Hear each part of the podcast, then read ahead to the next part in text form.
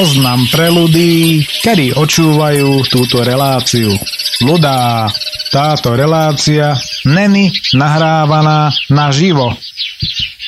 Oznam pre ľudí, ktorí počúvajú túto reláciu.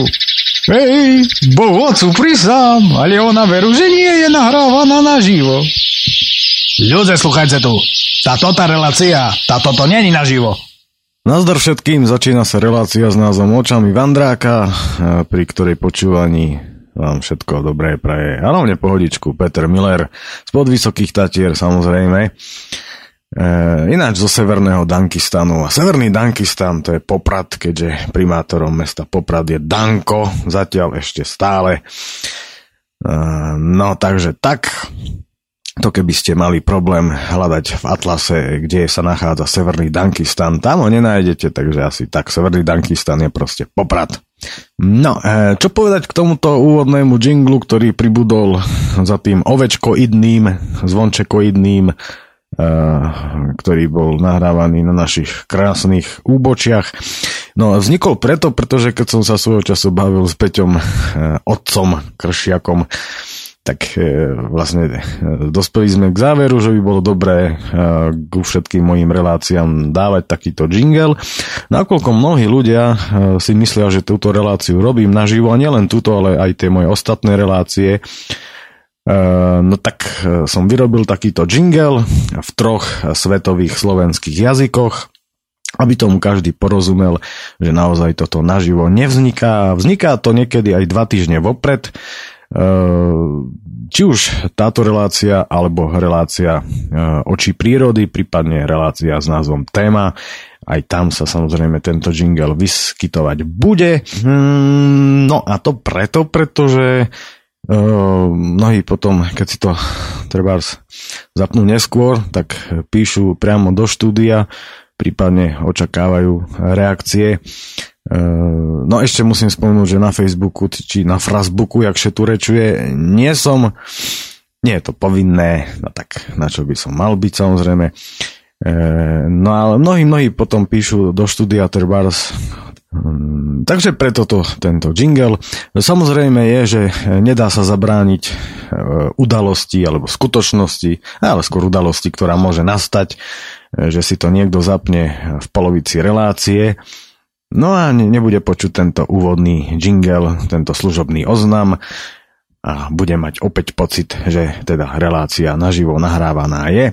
V takomto prípade sa žiaľ nedá robiť nič, nakoľko e, by potom miesto relácie ten jingle musel ísť celú hodinu, prípadne dve, ale to už závisí od vysielacieho času danej relácie. No, takže urobili sme to tak, e, ja a moje druhé schizofrenické ja že sme nahrali tento jingle. Úvodný nož a kto si to nevypočuje od začiatku, tak sa nedozvie, že táto relácia naživo nahrávaná nie je. Dajte to prosím vás vedieť aj ostatným. Ďakujem pekne. No a prečo sa tieto relácie nenahrávajú naživo? E, v Banskej Bystrici sa vyskytujem v priemere tak raz za týždeň, niekedy prekvapivo aj viackrát. Avšak moje nejaké tieto životné púte, cesty a kryžovatky, zákruty a tak ďalej mi nedovolujú robiť relácie naživo. Ono je to spôsobené e, veľa vecami a okolnosťami. Jednou z nich je tá, že e, cestovať z Popradu do Manskej Bystrice trikrát do týždňa, keďže mám tri relácie e, v týždni pre toto skvelé rádio, tak by to nebolo veľmi možné. Ďalšia vec je tá, že žijem neustále taký dobrodružný život a vlastne mm, keďže fungujem aj ako chatár vo Veľkej Fátre na Limbe pod Rakitovom, tak keď som tam, tak nemôžem nahrávať, tak to robím vopred. Takže toľko to vysvetlenie. Ja to občas budem spomínať aj pre nových ľudí počúvajúcich e, či už Slobodný vysielač alebo tieto relácie. Takže asi toľko to k tomu. No, úvodný e, faktizmus už máme za sebou. Aby som už pomaličky prešiel, a keď tak pozerám na čas veľmi rýchlo k čítaniu e, z knižky Cez Alpy Jadranu na starých favoritoch a bez pacákov.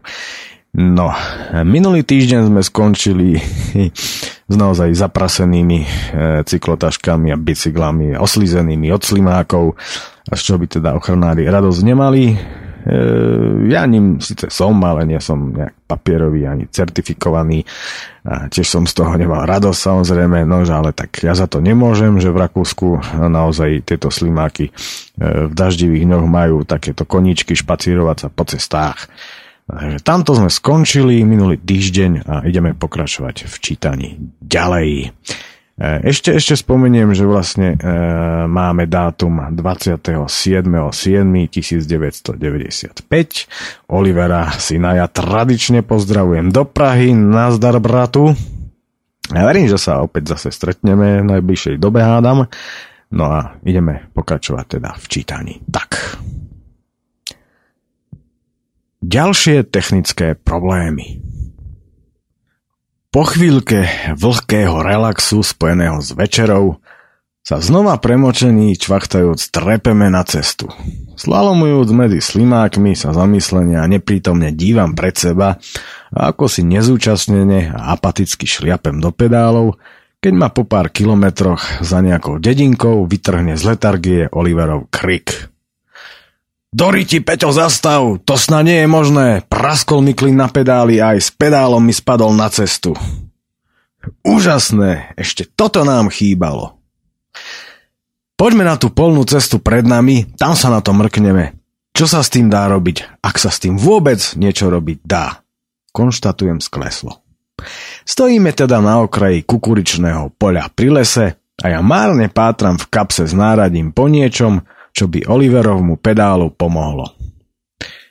Nemáme náhradný klin ani nič, čo sa mu čo len vzdialene podobá. Oznamujem neveselo.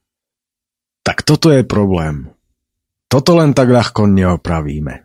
Pedál mi stále vypadáva a celé to mám navyše akési pokrivené. No možno by som ho tam predsa len nejako dostal. Podaj mi ten veľký kameň, čo je pri tebe. Čo s ním chceš pre Boha robiť? Pýtam sa Olivera. Namlátim ho tam násilím, parchanta jedného. Už toho mám naozaj dosť. Celé je to rozbité, takže buď alebo.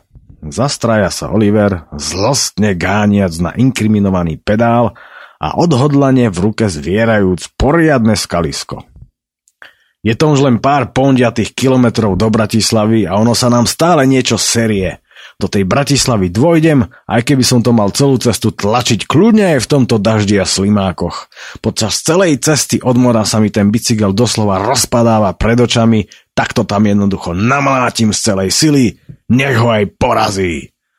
Ronží Oliver a v zápäti už s kameňom búši do pedálu ako rozúrený kováč s trojkou v žile po nákove, že až iskry lietajú.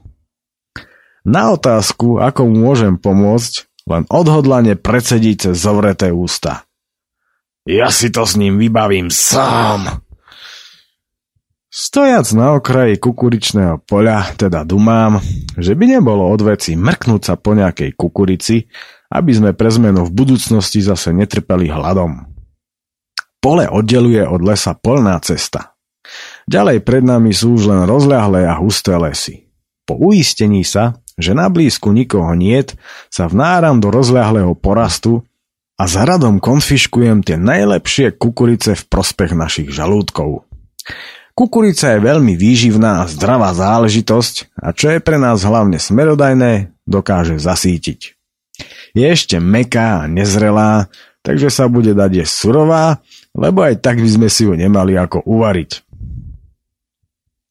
Do poľa dolieha oprávarenský rachot od Oliverovho bicykla podporovaný kadenciou nepublikovateľných nadávok, až sa napokon po chvíli všade rozhostuje podozrivé ticho. Jediný rachot, ktorý sa okolo rozlieha, je lomos, spôsobený odlamovaním kukuričných šúľkov. Ticho mi však príde podozrivé a tak prerušujem žatvu a predieram sa smerom k ceste. Na nej práve nasadá na bicykel akýsi detko a krútiac hlavou prechádza okolo Olivera a jeho marodujúceho tátoša. Ten pri pohľade na mňa komicky krčí plecami a rozhodiac rukami sa díva za odchádzajúcim detkom. Čarovný deduško z rozprávky to teda nebol. vraví Oliver. Zrazu sa tu zjavil, zosadol z bicykla, odfrkol si, vysmrkal sa, niečo neprítomne zamrmlal a čudujúc sa nad mojou odbornou opravárenskou činnosťou sa pobral preč.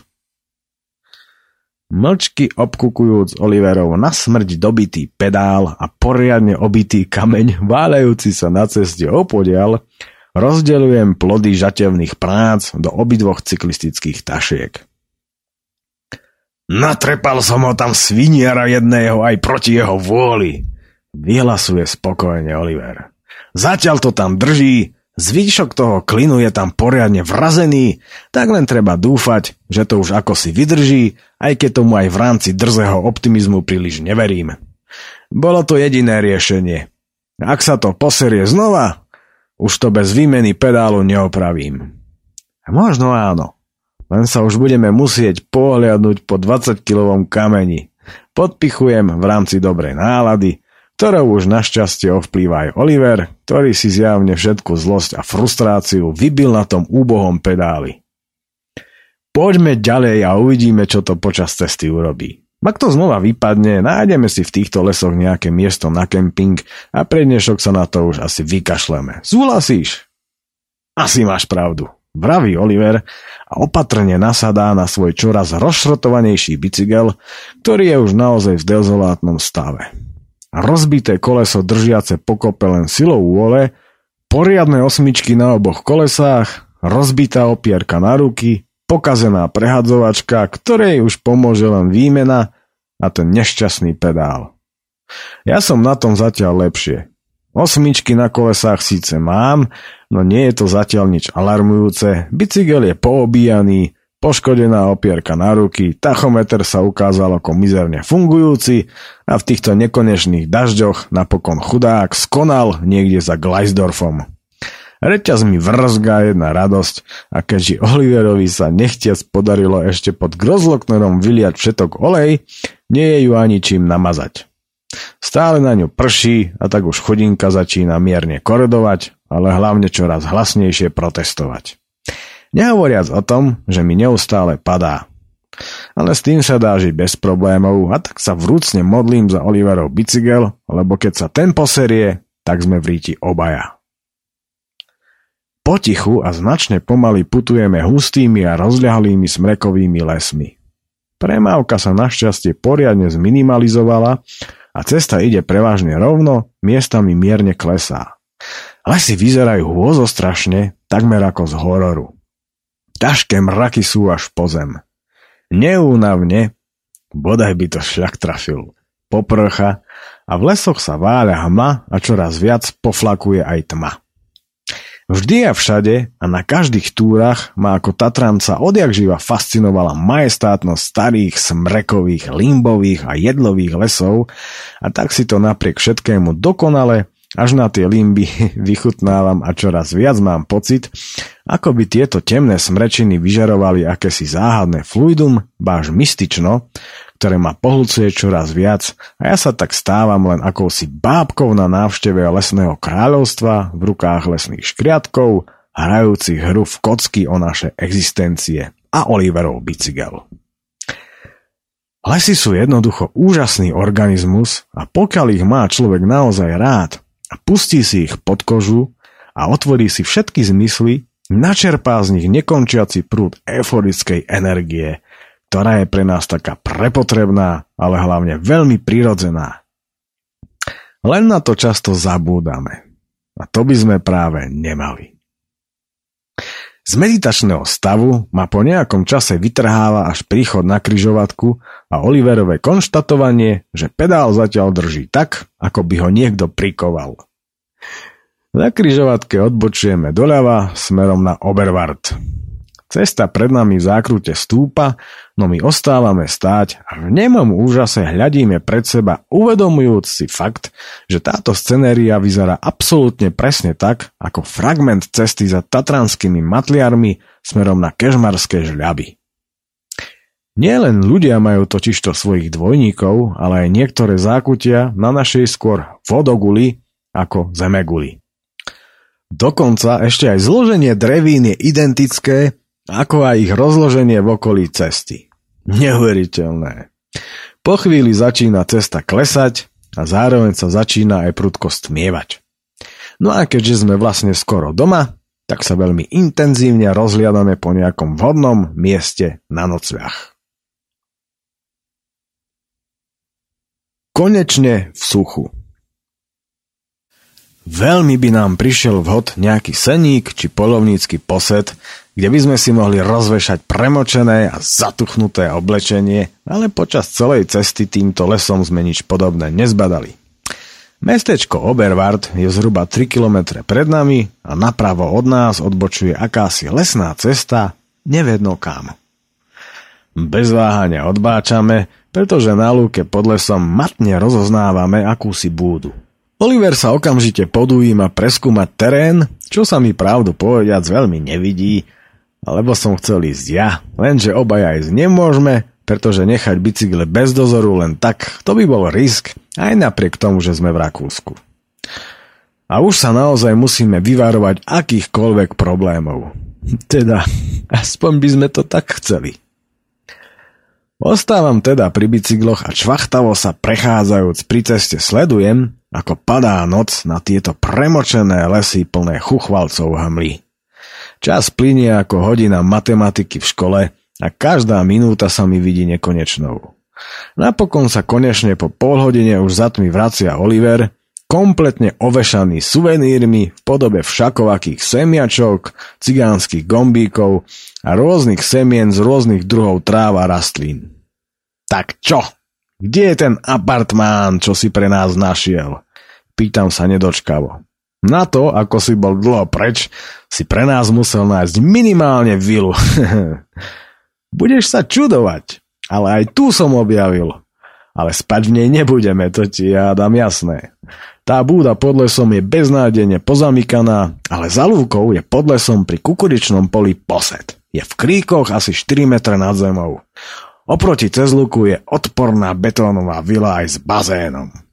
Hej, hej, ten bazén preskoč. Vody mám už naozaj plné zuby. Skáčem mu mu do reči.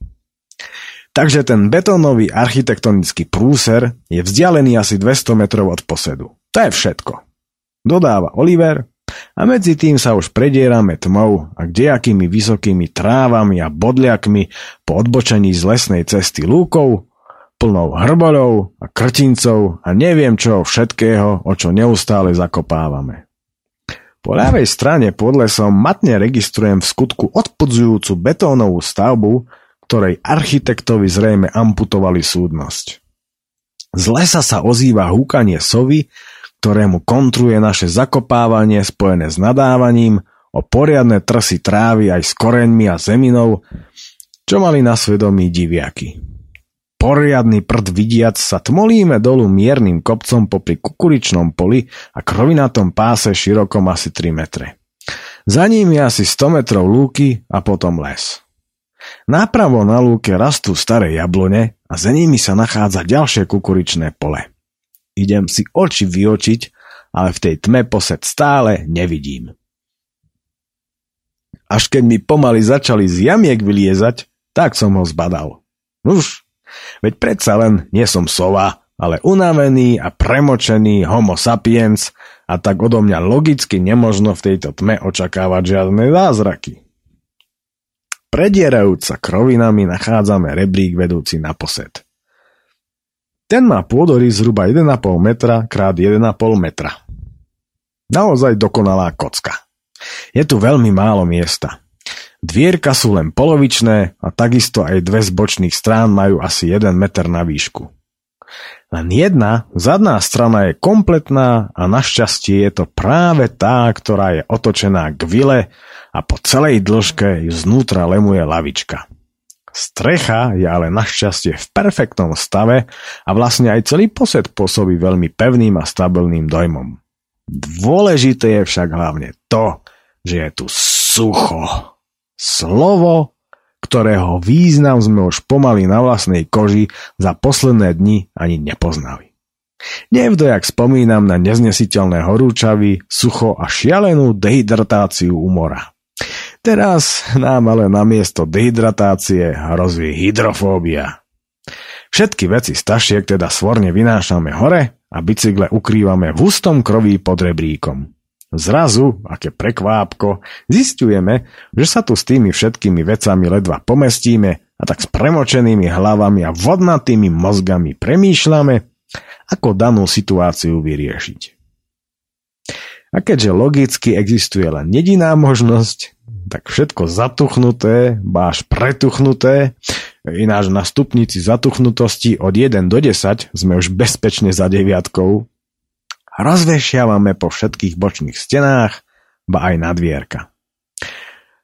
Posed ale svojou kapacitou nestačí, keďže na toto samozrejme nebol projektovaný, tak všetko oblečenie dávame natesno vedľa seba, ba aj na seba.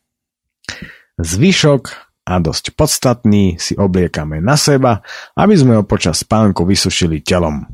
Rozhľadajúca po posede vo mne tento príbytok evokuje nezabudnutelnú búdu na autobusovej zastávke zo včerajška, ktorú sme takmer skoro vypálili.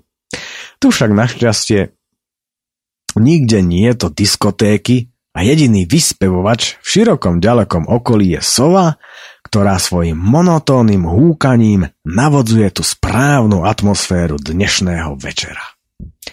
Zatuchnuté veci výdatne smrdia, Sova húka o 106 a my mlčky sediac na posede a absorbujúc toto čaro drzo dúfame, že na posed nezavítajú polovníci, pretože na lesnej asfaltke nad nami zastalo akési auto a vyplo svetlá a po asi 5 minútach po tej istej ceste pomaly prechádza motorka. Naozaj si neviem predstaviť situáciu, že sa sem, dajme tomu, celý týždeň teší nejaký poľovník na poľovačku, no a pri vylezení na posed tu nájde nás s hromadou vecí, ktoré navyše neskutočne smrdia. Pod chvíľou však riešiac kto, ako a kde bude spať, zistujeme, že auto sa poberá preč a tak konečne nastáva absolútny kľud. Dohodli sme sa, že ja budem spať na lavičke a Oliver na zemi keďže je to vlastne fuk, nakoľko ležíme na dreve obaja a nohy musíme mať skrčené rovnako tak či tak. Hlavné a absolútne perfektné je ale to, že sme pod strechou a v suchu. Vonku vytrvalo poprcha a ja po chvíli uspávaný húkajúcou sovou zaspávam. 28.7.1995 keď puberta šantí spolu s diviakmi, ale účel svetí prostriedky. Asi o druhej nad ránom nás zobúdzajú veľmi čudné zvuky v kukuričnom poli. Hlasné krochkanie, mľaskanie a poriadny rachot, za ktorý by sa nemusel hanbiť ani východonemecký kombajn. Pôvodcov zvukov odhalujeme okamžite. Pole devastuje veľká armáda diviačích buldozérov, ktorá nemilosrdne zrovnáva zo zemou všetko, čo jej príde do cesty. No super. Vyzerá to, že sme dospali. Chvíľu strapatý a rozospatý neprítomne pozeráme z posedu a je nám jasné, že ak niečo hneď v týchto ochrápaných hlavách nevymyslíme, tak sa so spánkom môžeme opäť tak ako už niekoľko posledných nocí, na dobro rozlúčiť. Dlho to netrvá a kombinácia puberty a nepríčetne rozospatých hlav má za následok vznik chorého nápadu hodiť po nich petardy. v momente, ako zaznievajú detonácie, v kukuričnom poli nastáva maximálny chaos zbláznené kvíkanie a dupot ako zo stáda bizónov. Splašené diviaky hromadne migrujú z poľa do lesa, zrovnávajúc pritom kukuričný lám zo zemou. Z diery v mrakoch vykúka mesiac a tak máme na celú situáciu dokonalý výhľad.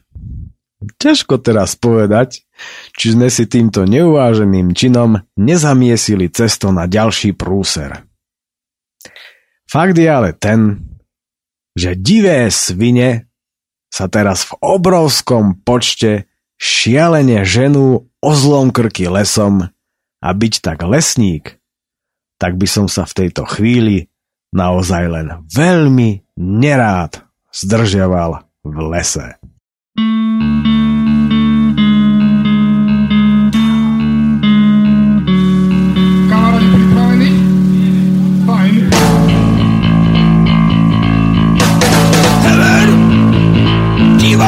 Tak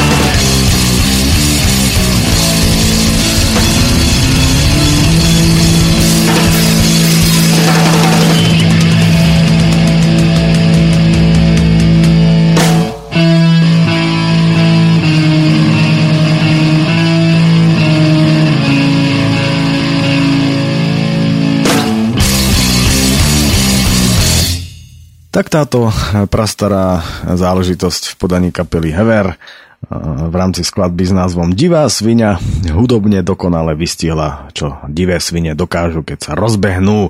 No ale ideme ďalej. Po tejto značne atypickej udalosti sa nám celkom logicky zaspáva len veľmi ťažko. Dúfame, že nás za tento čin nikto nepríde v najlepšom prípade vyhrešiť aj keď v danej situácii už rátame absolútne so všetkým. Tesne pred zaspaním ešte matne registrujem, že na blízku sa opäť rozhúkala sova, ktorá nás priam magicky uspáva. Ráno sa zobúdzame prirodzenou cestou bez toho, aby nám je lomcoval rozúrený poľovník. Zobúdzajú nás bodavé slnečné lúče. Paráda, konečné slnko, už ani neviem, ako vlastne vyzerá. Teší sa Oliver a ja spolu s ním. Vlastník kukuričného poľa sa však určite tešiť nebude. Až teraz je vidieť, akú spúšť tu vlastne v noci zanechali diviaky. Na pole je v skutku odstrašujúci pohľad. Takmer všetko je absolútne zdevastované a miestami doslova zrovnané so zemou. Nuž, divé svine sú divé svine. Všetky veci vyberáme z tašiek a kompletne nimi zamorujeme celý posed vrátane jeho strechy, kam dávame premočené topánky a celtu. Je 8 hodín a my sme sa zhodli, že tu budeme dovtedy, kým nám nevyschnú všetky veci. Inú možnosť prakticky ani nemáme, vzhľadom na to, že všetko je už v značne kritickom stave. Raňajkujeme a po dlhej dobe máme konečne výbornú náladu hneď od rána, najmä ak prichádza na pretras nočný zážitok s diviakmi. Na raňajkovaní rozmýšľame čo ďalej, pretože topánky sa musia usušiť a po rozbahnenej lúke bosí behať nemôžeme. Mysliac si, že sa nakoniec budem na tomto posede zožierať nudou, sa rozvalujem na lavici. Z omilu ma po chvíli vyvádza Oliver, keďže sa z ničoho nič rozhovorilo o všemožných, ale hlavne absurdných zážitkoch z vojenskej školy a tak na posede vládne výborná zábava. Počase si tento posed na pamiatku aj fotíme a zistujeme, že všetky veci sú už úplne suché. Potom všetkom je to pre nás poriadna úľava. Z dnešného nádherného počasia sme po všetkých tých mokrých dňoch poriadne nadšení. Ďalší pedál v ťahu a pribúdajúce problémy. Začíname sa baviť a neskôr sa už trepeme lúkou na hlavnú cestu. Z toho mála priestoru na posede sme v celku dolámaní ale energie máme nadostač a tak už zápäti trielime mestečkom Obervart ako tie divé svine nad ránom lesom.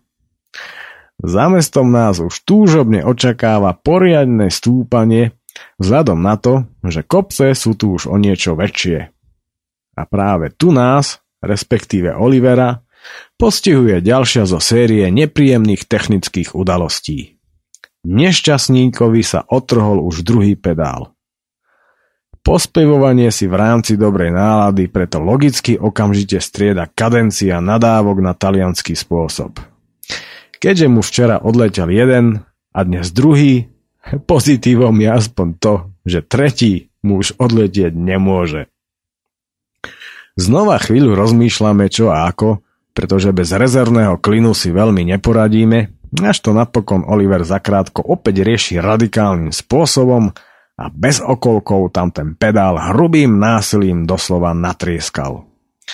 Po včerajšku už to má prax, o tom niet pochýb. Pedál drží na zvyšku obrúseného závitu, ktorý je už taký osústružený, že bude zázrak, ak s tým prejde čo i len pár kilometrov. Vzniknutá situácia nám okamžite začína vháňať poriadne vrázky na čelá, až napokon vyzeráme ako sedemdesiatnici. Po tejto nevyžiadanej a na najvyš nepríjemnej, skôr antitechnickej prestávke pokračujeme neveselo v ceste. Pred nami sa dvíha kopec a my musíme tlačiť, pretože Oliverovi sa v zábere do kopca šliapať absolútne nedá. Obidva pedále má poriadne vyosené a rozčaptané, ba priam roztatárené. Pre ukludnenie aspoň nechávame náš zrak spočívať na okolitých smrekových či zmiešaných lesoch. Po chvíli nastáva ďalší problém. Minula sa nám všetká voda a horúčava je snať stredomorská. Kopce a tým pádom aj prevýšenia sú čoraz väčšie, aby sme čoraz dehydrovanejší. Bude tej vody priveľa, alebo nie je vôbec. Zlatý stred sme doposiaľ na našej výprave nezažili. Pri zjazde z jedného kopca Olivera postihuje ďalšia nepríjemnosť. Na zadnom kolese mu praskla ďalšia špajla, takže momentálne mu tam už chýbajú 4 za sebou, čo je už naozaj veľký problém. Toto sa už podobá na vpád výchrice do lesa. Stačí pár vývratov a potom to už lieta hlava nehlava. Je preto veľmi pravdepodobné, že ďalšie špajle váha bicykla zlikviduje v krátkom čase. Neborák sa ani nestihol schuti vynadávať, keď mu v zápäti pri opätovnom stúpaní hneď po zjazde odpadáva pedál. v strmom stúpaní je tu akási dlhá dedina, v ktorej stojíme a snažíme sa tam ten pedál narvať naspäť. Zázrakom sa nám to podarilo, no do kopca musíme aj tak tlačiť, aby v silnom zábere neodletel znova. Všetky obchody sú tu pozatvárané, asi bude zase víkend, alebo čo, a nikde naokolo nikoho niet, takže problém s vodou a dehydratáciou sa s nami bude vliesť aj naďalej. Nakoniec, pomaly už ako Fatamorgánu pri ceste vidíme akýsi bar, kam okamžite natešení bežíme aj s prázdnymi fľašami. Po chvíli už sedíme pod slnečníkom, popíjame vodu a rozoberáme problémy, ktoré nás postihli. Seriózne sa zaoberáme hypotézou, ako dlho by nám to asi trvalo, ak by sme boli nútení tlačiť bicykle až do Bratislavy. Z výsledku našich výpočtov nie sme absolútne nadšení a tak len skleslo sedíme a nezúčastnene pozeráme na cestu, po ktorej sa preháňa množstvo čoprov. Asi tu niekde majú hniezdo, ako podotkol Oliver. Poberáme sa radšej ďalej, až to nakoniec vytláčame na vrchol kopca s vysielačom na vrchu, pod ktorým majú motorkári zraz. Pred nami je pomerne dlhý, takmer alpský zjazd, ktorý si značne vychutnávam, pretože to vyzerá, že je to na našej výprave úplne posledný zjazd tohto typu. B- Blázon Oliver sa absolútne neprekvapivo rýchlo ženie za mnou a ako už po x krát zhypnotizovaný rýchlosťou zabúda, čo to má vlastne pod riťou za šrot. A vzhľadom na to, že o jeho koleso sa teraz namiesto neho poriadne bojím ja, tak si to bestarosne a s úsmevom na tvári vychutnáva. To je proste Oliver. Keď tak nad tým rozmýšľam, tak takto rýchlo sme sa dolu kopcom rútili naposledy v Alpách. Oliverovo koleso v tej rýchlosti skáče ako Sergej Bubka a ja sa nestačím čudovať, že sa v rámci tohto zjazdu nerozpadlo na prach. Všetko však drží pohromade a my sme vďační osudu, že nám dožičil aspoň trocha chvíľkovej radosti v tejto problematickej situácii, aj keď vyslovene dobrú náladu sme nechali ešte niekde pred Obervartom. Rútiac sa akousi dedinou na poslednú chvíľu pred sebou vidíme pri kraji cesty motejúce sa sliepky len len, že z nich neostal hydinový perkelt a z nás zase človečí. Uf. Okolitá krajina má veľmi sympatický podhorský ráz a vzhľadom na to, že povrch cesty je absolútne dokonalý, môžem sa v rámci zjazdu obzerať aj po okolí. Napokon zjazd skončí, no Oliverové pedále, ako aj koleso, zázračne držia koalíciu. Pokračujeme teda pahorkatinou ďalej, až o tretej prichádzame do Oberpullendorfu. Mierime na pumpu v snahe zbaviť sa všetkých drobných šilingov. Pumpár zhovárajúci sa s kamarátmi pred pumpou a evidentne sa na nás zabávajúci a z Rusov sa vysmievajúci, potom ako začul náš vzájomný rozhovor, sa nás veľmi posmešne po rusky opýtal, čo si želáme, no Rus to teda nie je. What? I don't understand. Vraví mu sucho a neveselo Oliver a hneď mierime do obchodu. Nevedno prečo, protirusky naladený pumpár však našťastie mení rétoriku a hapká na nás niečo po anglicky. Oliver sa, čo by výborný angličtinár, neskutočne zabáva na jeho účet, pretože antirus trepe dve na tri, toľko zase rozumiem aj ja. 6 čokolád napokon mizne v útrobách cyklotasiek a my pokračujeme smerom na Eisenstadt. Cesta touto krajinou je veľmi jednotvárna a my už ideme ako si strojovo. Zároveň sa však všetkými dostupnými prostriedkami modliac, aby to Oliverov bicykel zvládol až do Bratislavy. Zase ťaháme nočnú. Do Eisenstadtu prichádzame, až keď sa začína stmievať. Pri prechode mestom nezaznamenávame žiadnu zmienenia hodnú udalosť a po chvíli si už vychutnávame mimoriadne vyfarbenú oblohu, ktorú sfarbujú lúče slnka, ktoré pred chvíľou zapadlo za nevysoké pohorie Leita Gebirge. Robíme si dve vzájomné fotografie a zistujeme, že film nám vydržal úplne presne. Fotoaparát ho po poslednom zábere okamžite začal pretáčať dopredu a tak nám teraz nezostáva nič iné, len trpnúť, či z tých fotiek po vyvolaní niečo bude. Nie len z toho ma intenzívne začína bolieť hlava a nástupivšia vláda tmy tomu tiež veľmi nepridáva. Ďaleko vpredu počujem náraz sprevádzaný kovovým zvukom a v zápäti výdatne nadávajúceho Olivera. Znova mu odpadol pedál. Pri svetle baterky montujeme a špekulujeme, potom znova montujeme, neskôr nadávame a znova špekulujeme a napokon už naozaj úspešne montujeme. Tak. Toto už musí vydržať, lebo ak nie, tak si prisám Bohu nájdem najväčší kameň v celom dolnom Rakúsku a tak tam ten pedál namlátim do tej kľúky, až sa tam spoja molekuly. Vyhráža sa Oliver. Každá trpezlivosť má svoje hranice a ja som už sakra za colnicou. Ja len neprítomne pozerám na ten doslova zúbožený kuskovu, čo kedysi býval pedálom a v hlave sa mi preháňajú kadejaké myšlienky. Počuj, Vytrhávam a po chvíli z letargie. V Blave navštívime mojich rodičov. Sú ubytovaní v hoteli Tatra, lebo pozajtra idú aj so sestrou na dovolenku do Španielska. Pokecáme, pojeme, ale hlavne dáme konečne sprchu. A až potom pôjdeme na vlak. Odvezieme sa až do starého Smokovca a odtiaľ to ešte naposledy rozpálime dole kopcom do Tatranskej Lomnice, čo to dá. Čo ty na to? No čo ti na to mám povedať? Čakajú nás hranice a ty nemáš doklady. Tam nás čaká poriadny rock'n'roll, to je isté.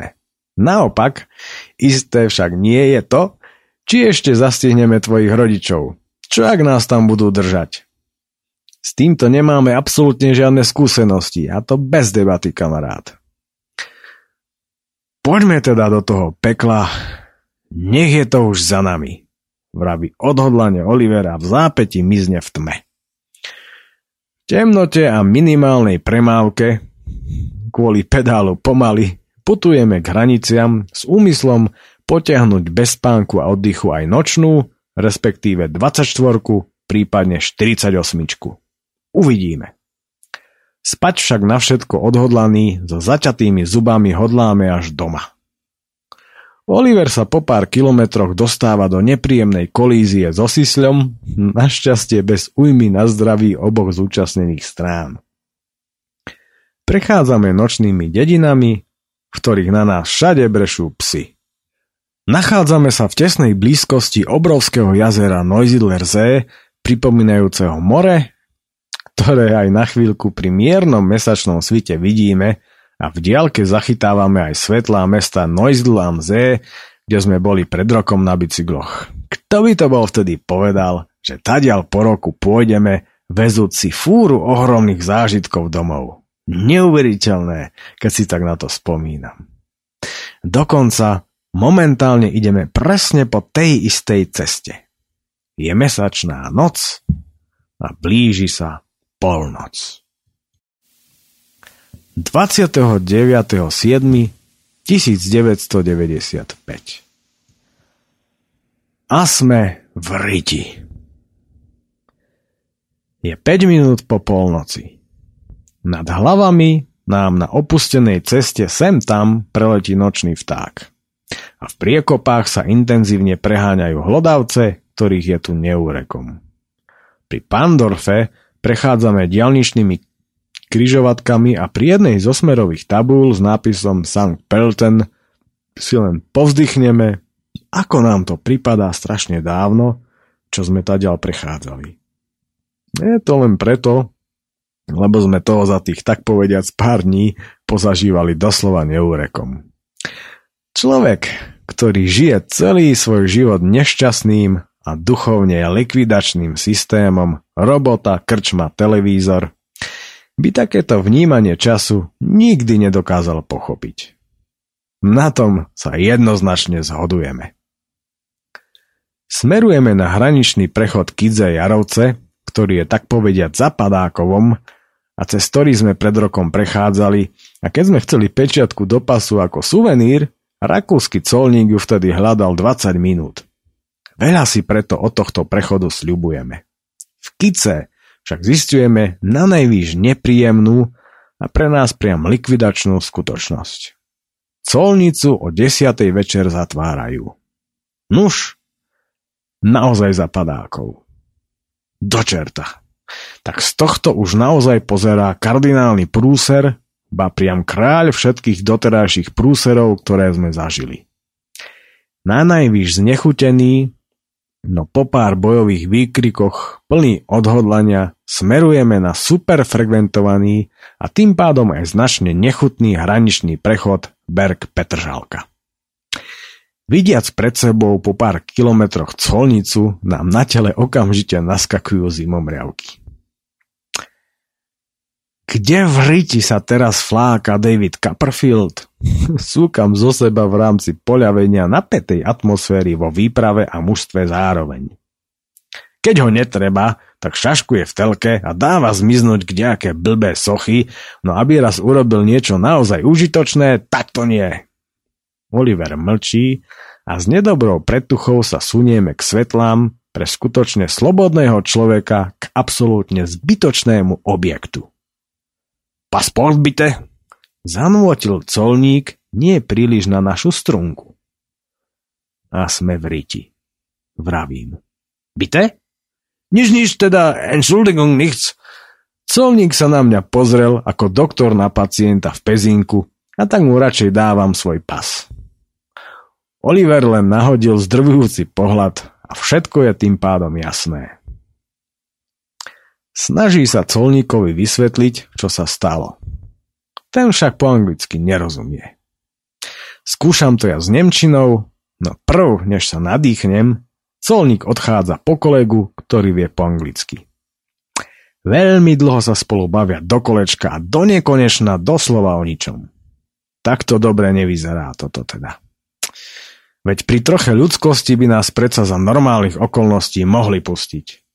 No a Lenže my dvaja a normálne okolnosti, to u nás už odjak živa nešlo dokopy.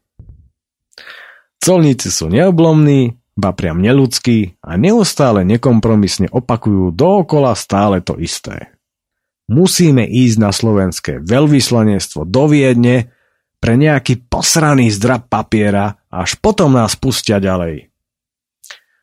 To už aj väčšnému kľuďasovi Oliverovi praskli nervy a reve na tých uniformovaných šaškov, že po tom obrovskom množstve kilometrov v nohách, ktoré si od nás táto výprava vyžiadala, sa o tretie ráno nebude trepať do žiadnej Viedne. Tam a späť by to totiž to činilo minimálne 150 kilometrov. Uvedomujete si vôbec, čo je to bez pánku a potom všetkom vôbec za štreku? Pýta sa ich rozčulený a únavou zmorený Oliver, no uniformy sú uniformy. Nesklamali. Vyháňajú nás do Viedne. Nikam nejdeme! Kričím na nich, pretože už toho mám tak akurát dosť a uťahanému mi je všetko jedno. Potom, čo sme prežili a dokázali, nám tu predsa nebudú nejaké smiešné postavičky z človeče nezlobse brániť v ceste. Veď nie sme žiadni zločinci a navyše im vysvetľujem, že ťaháme nočnú, len aby sme už boli konečne doma. Oliver im zase ukazuje na mape, čo všetko sme prešli a že jediná cesta, aká pre nás pripadá v úvahu, je cesta domov, do postele a to bez debaty a hotovo. Trochu sa zháčili, Zrejme nečakali od sopliakov taký tvrdý odpor a v tej chvíli ma v nevyspatej hlave niečo napadlo. Oliver, idem na našu colnicu a poviem im, čo je vo veci. Veď mňa tu títo neludia predsa držať nemôžu. A uvidíme. Tak bež. No ja sa tu s týmito tvrdolinmi budem ešte asi dlho zapodievať. Sedí cez zuby Oliver nadávajúc a dívajúc sa pritom colníkovi rovno do tváre. Hovno mu rozumie a tak mu aspoň v rámci ventilácie môže nadávať koľko len chce, kým budem preč. Á, kdeže sú tí zlatí colníci s plekem pasu?